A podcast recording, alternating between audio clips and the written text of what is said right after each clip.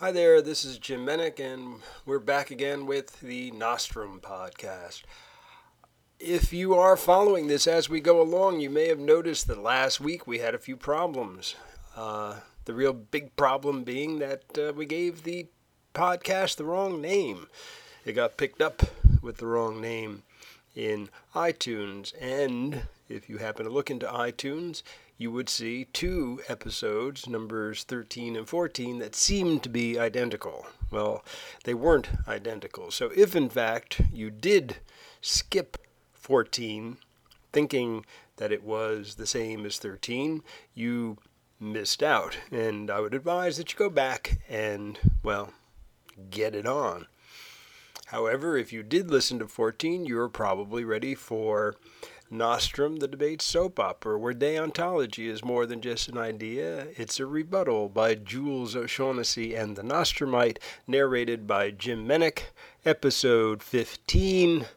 Personally, I prefer Werewolves of London. Amnia Nutmilk's eyes pass over what, for lack of a better name, must be called the Bissonnet Technical Debate Society. With the exception of her own flesh and blood, they are the sorriest lot she has ever seen.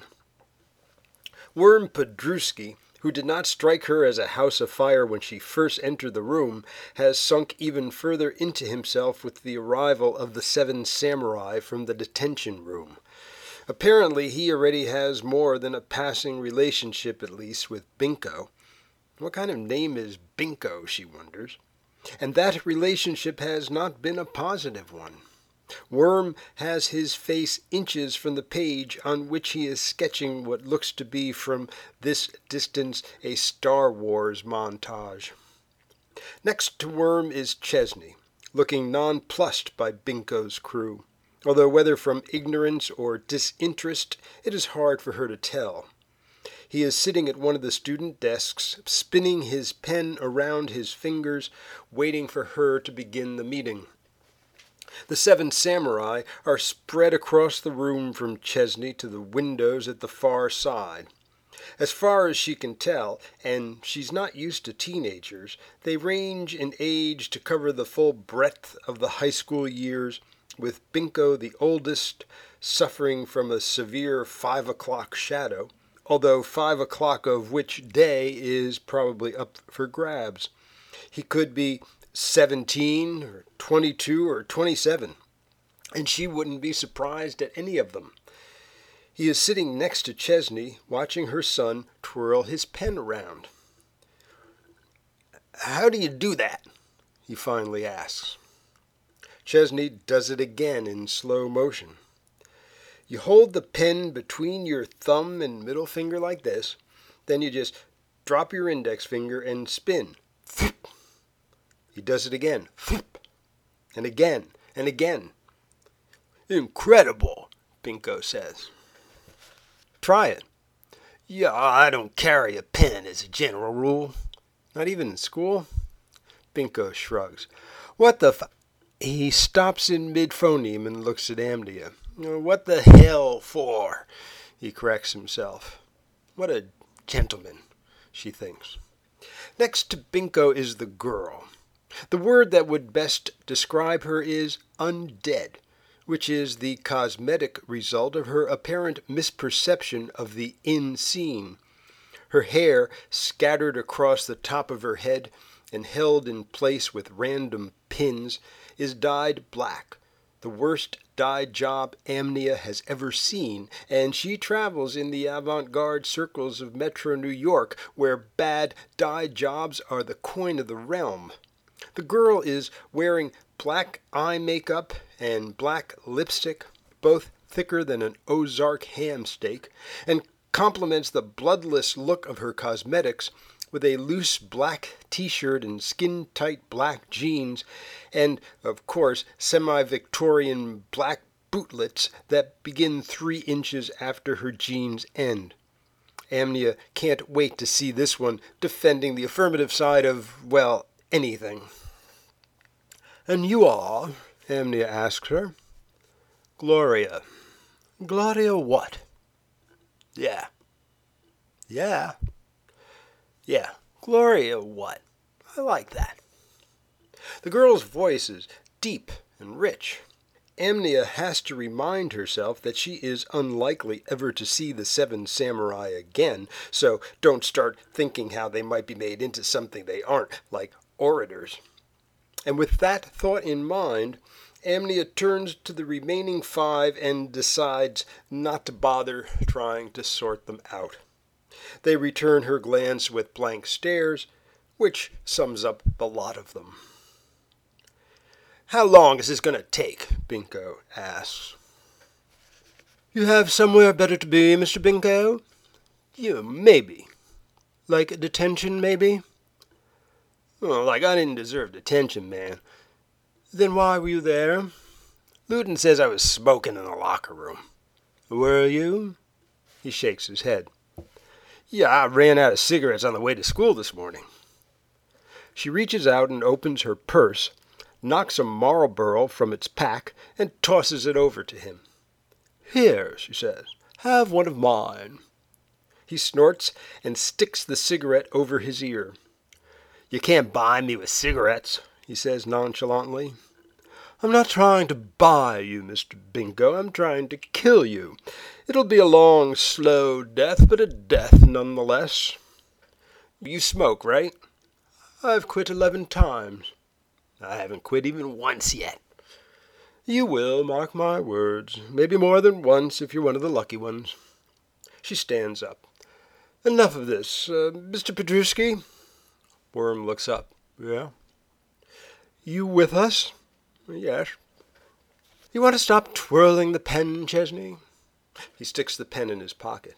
He's been driving his mother mad with that trick for the last three years. So let's begin, she says. What we're talking about here is Lincoln Douglas debate. What? One of the five leftovers asks.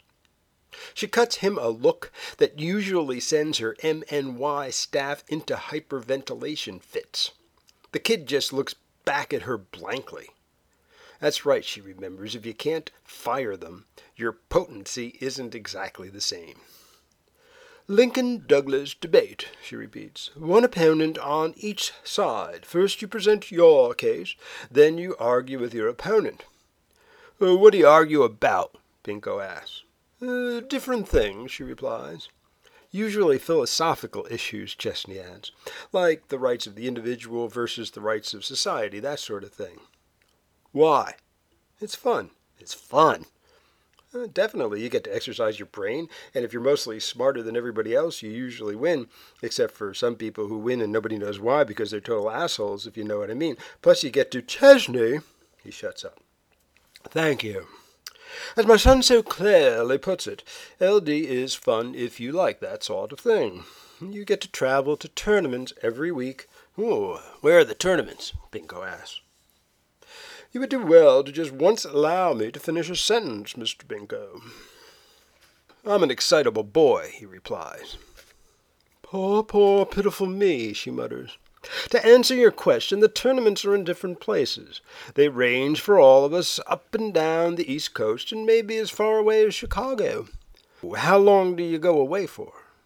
Hmm, two days usually, sometimes three. Where do you stay? Uh, sometimes you get housed by the students that are hosting the tournament. Other times you stay at motels. Binko exchanges a glance with Gloria What? Motels, huh? Uh, sometimes, like we're staying at a motel this week when we go to Messerschmitt. What's Messerschmitt? Messerschmitt College in Florida. Florida? Yes. Humph. Humph, indeed, Amnia thinks. Are you actually interested in this, Mr. Binko? I might be. Why is that? Why not? You think I'm some sort of idiot because I get detention? I didn't say that. You think Gloria is some sort of idiot because she like gets caught making out behind the stage with her boyfriend? Is that why you're in detention today? Amnia asked the girl. She shrugs. Shrugging seems to be a big detainee activity. You should dump that loser and go out with me, Binko says. How romantic, Amnia thinks. Gloria says nothing. Back to business. We're going to have meetings twice a week, Amnia says. One night with me and one afternoon just among yourselves. With me, we'll work on the topics. Amongst yourselves, you'll have practice rounds after school. So you're like the coach? Binko asks. Yes, I'm like the coach. How come? Because no one else would take the job at this salary. How much are they paying you for this? Amnia is getting the urge for one of those cigarettes, which means that this particular meeting has gone on long enough. They pay me as much as they pay the team members, she answers. The first meeting will be this Wednesday night at 7.30. She gives him the address. You'll be there, Mr. Petruski? The boy nods. He isn't exactly a dynamo, but maybe he'll come out of his shell when Binko is no longer around.